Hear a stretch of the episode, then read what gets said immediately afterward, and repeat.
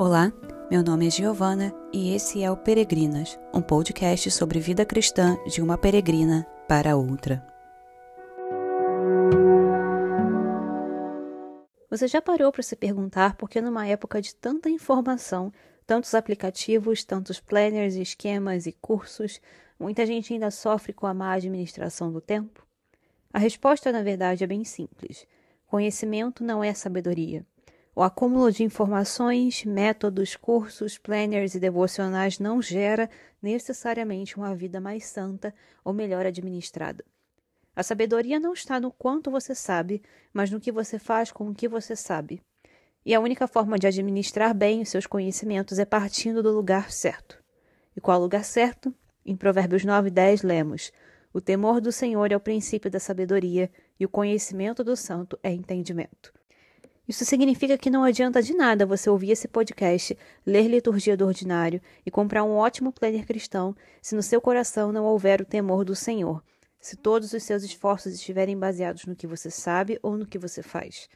Se você quiser seguir pelo caminho da devoção, precisa de sabedoria. Se você quiser sabedoria, precisa temer a Deus. Mas o que é o caminho da devoção? Como fazemos para chegar nele? Quais são as etapas? Vamos ver todas elas agora.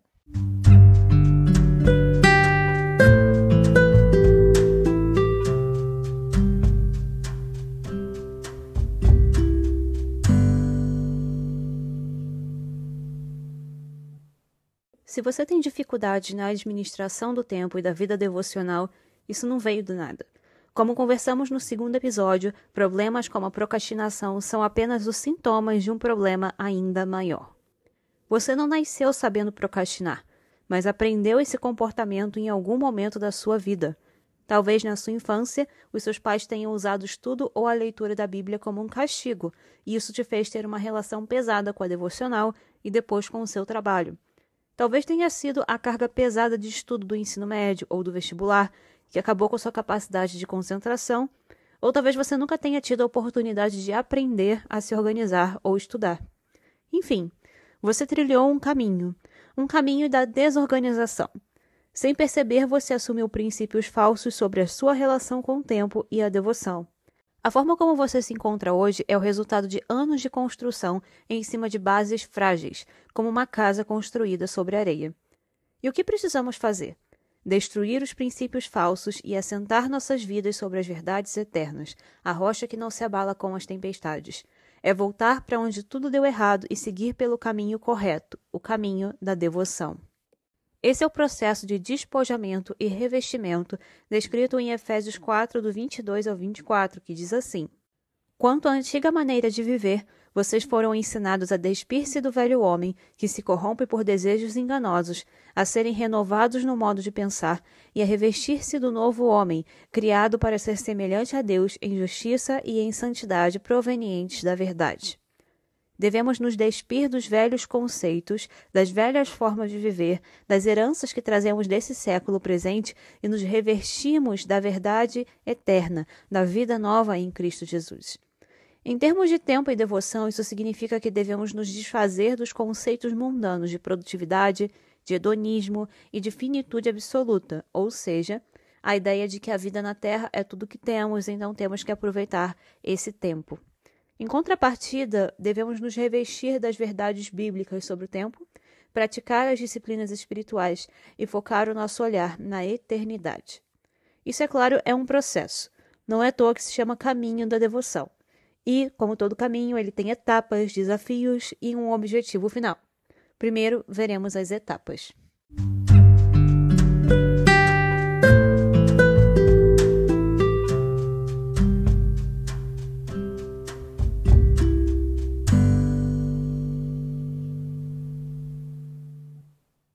Imagine uma estrada.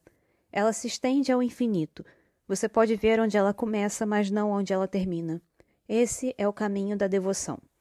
A primeira etapa desse caminho, aquilo sem o qual você não pode continuar, é o amor. E não qualquer amor, mas o amor a Deus. E não simplesmente o amar a Deus, mas o amar a Deus acima de todas as coisas, de toda a sua alma e de todo o seu entendimento. Não somos capazes do verdadeiro amor, não por nós mesmos Mas se Deus estiver acima de tudo na nossa vida, não só na fala, mas na prática, então poderemos desfrutar de todas as outras coisas na sua plenitude. Somente quando amamos a Deus acima do nosso trabalho que podemos desfrutar e prosperar na nossa profissão. Somente quando amamos a Deus acima da nossa faculdade que podemos ser bons alunos. Somente quando amamos a Deus acima do nosso ministério que podemos servir com alegria, consistência e amor. Somente quando amamos a Deus acima do nosso relacionamento, seja namoro, casamento ou noivado, que seremos capazes de amar verdadeiramente o outro. Somente quando amamos a Deus acima de todas as coisas que poderemos experimentar uma vida plena. Porque, retomando a frase que temos repetido durante toda essa série, não há nada na nossa vida que não deva se render ao imperativo da cruz. E se amamos a Deus acima de todas as coisas, podemos nos enxergar como realmente somos, nossa realidade limitada e o infinito amor de Deus. Isso conduz à segunda etapa desse caminho, que é a honestidade reflexiva. Esses dias eu ouvi uma pregação do Douglas Gonçalves do Dizescope, onde ele falou uma coisa que me marcou muito. Você é o que você contempla.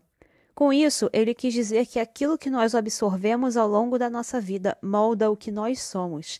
E é interessante que o autor de A Pirâmide da Sabedoria diz algo parecido. Ele diz: Não somos indivíduos isolados, livres para determinar a realidade em um vácuo. Somos criaturas porosas, formadas fluidamente por outros e formamos os outros também. Somos profundamente moldados por nossa situação, o que nos cerca, o que entra em nós, seja ar, água ou ideias. Ou seja, quando você parte do fundamento de que Deus é e deve ser a verdadeira prioridade da sua vida, você é confrontado com aquilo que é a sua verdadeira prioridade no dia a dia. Isso porque somos ótimos em afirmar que priorizamos a Deus, mas somos péssimos em fazer isso na prática. O que contemplamos? O que realmente tem prioridade na nossa agenda? O que molda o nosso senso de identidade? Quanto tempo Deus realmente ocupa no nosso dia? Pense comigo: se Deus ocupa apenas os espaços onde eu estou ativamente pensando nele, então Deus definitivamente não é a maior prioridade da minha vida. Mas se Deus ocupa todos os espaços da minha vida, se tudo o que eu faço remete à sua presença, então ele de fato é a minha prioridade. Honestidade reflexiva significa ter consciência daquilo que eu consumo, daquilo que eu contemplo. Significa ser honesto sobre aquilo que é a minha real prioridade. Se você amar a Deus sobre todas as coisas, você será capaz de perceber os momentos e as escolhas da sua vida que não honram a Ele. Lembra do que conversamos no primeiro episódio? Qualquer mudança substancial na sua administração ou percepção do tempo precisa começar no interior para então se externar na forma de hábitos. A agenda começa no coração. Se você quiser mudar a forma como você lida com a sua rotina e a sua devoção, você precisa, em primeiro lugar, descobrir o que está errado, para então alinhar o seu coração com Deus.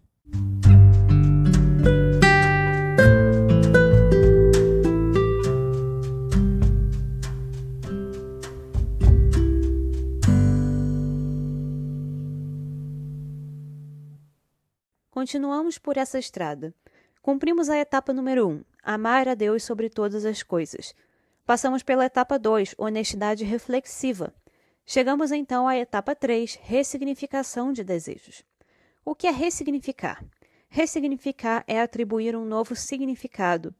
Logo, ressignificar desejos é o ato de atribuir novos significados aos nossos desejos. Muitas pessoas tentam mudar os seus hábitos e as suas rotinas anulando os seus desejos.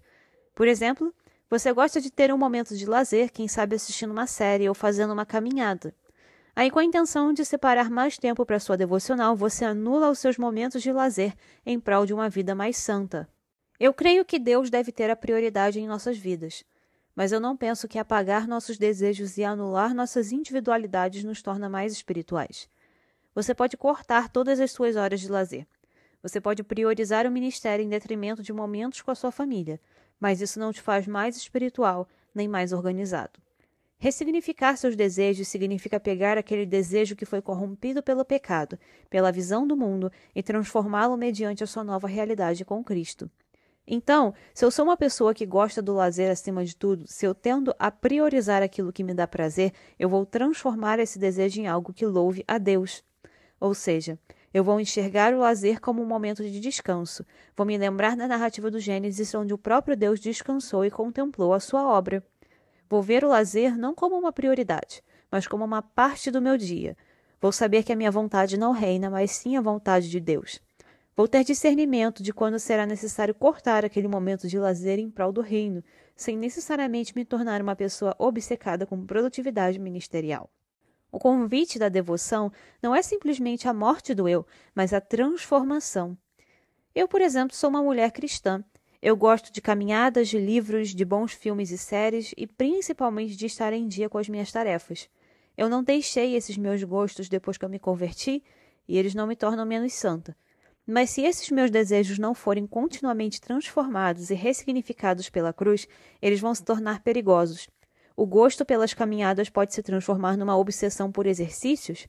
O meu gosto, por exemplo, por ter as tarefas em dia pode se tornar um perfeccionismo ou um vício em produtividade e procrastinação. O que nos leva à última mudança que precisamos fazer nesse caminho da devoção, a mudança de hábitos. Deus é a minha prioridade e a base da minha vida. Através dele eu posso enxergar meus erros, minhas necessidades, minhas fontes de contemplação. Com o poder transformador da cruz, posso ressignificar meus desejos e torná-los submissos à vontade de Cristo. Então, com o coração transformado, eu posso chegar na última etapa desse caminho e mudar os meus hábitos. Como falamos desde o início, a agenda começa no coração. As mudanças que você operar em seu dia a dia serão reflexo daquilo que está dentro de você. Assim como não adianta começar uma dieta, mas ainda estar obcecado com comida, também não adianta tentar gerir o seu tempo e estar internamente desorganizado. A autora Rosária Butterfield afirma que a vida santa ou piedosa é um gosto adquirido. Ser crente não é fácil, não é simples e não é automático. Requer disciplina, prática e insistência. Requer o sacrifício do orgulho, da independência e do ego. Para mudar os seus hábitos em conformidade com o Evangelho, o mesmo se aplica. Ter o coração no lugar certo não significa que o caminho será fácil. Você não vai estar mudando seus hábitos de forma meramente humana, baseado naquilo que você quer ou no que faz te sentir melhor, mas de uma forma espiritual. O caminho da devoção não é linear. Não é algo que você aprende e depois nunca mais precisa treinar. Pelo contrário, é um processo circular de aprendizado e rendição, assim como a vida cristã. Ele está ancorado no processo de santidade progressiva, na conformidade no nosso coração com o coração de Cristo. Chegamos então a uma conclusão. Mude os seus hábitos, mas antes de tudo, olhe para o seu coração.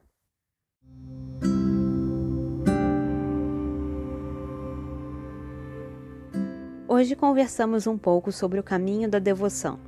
Falamos sobre como podemos transformar o nosso coração em conformidade com a palavra de Deus.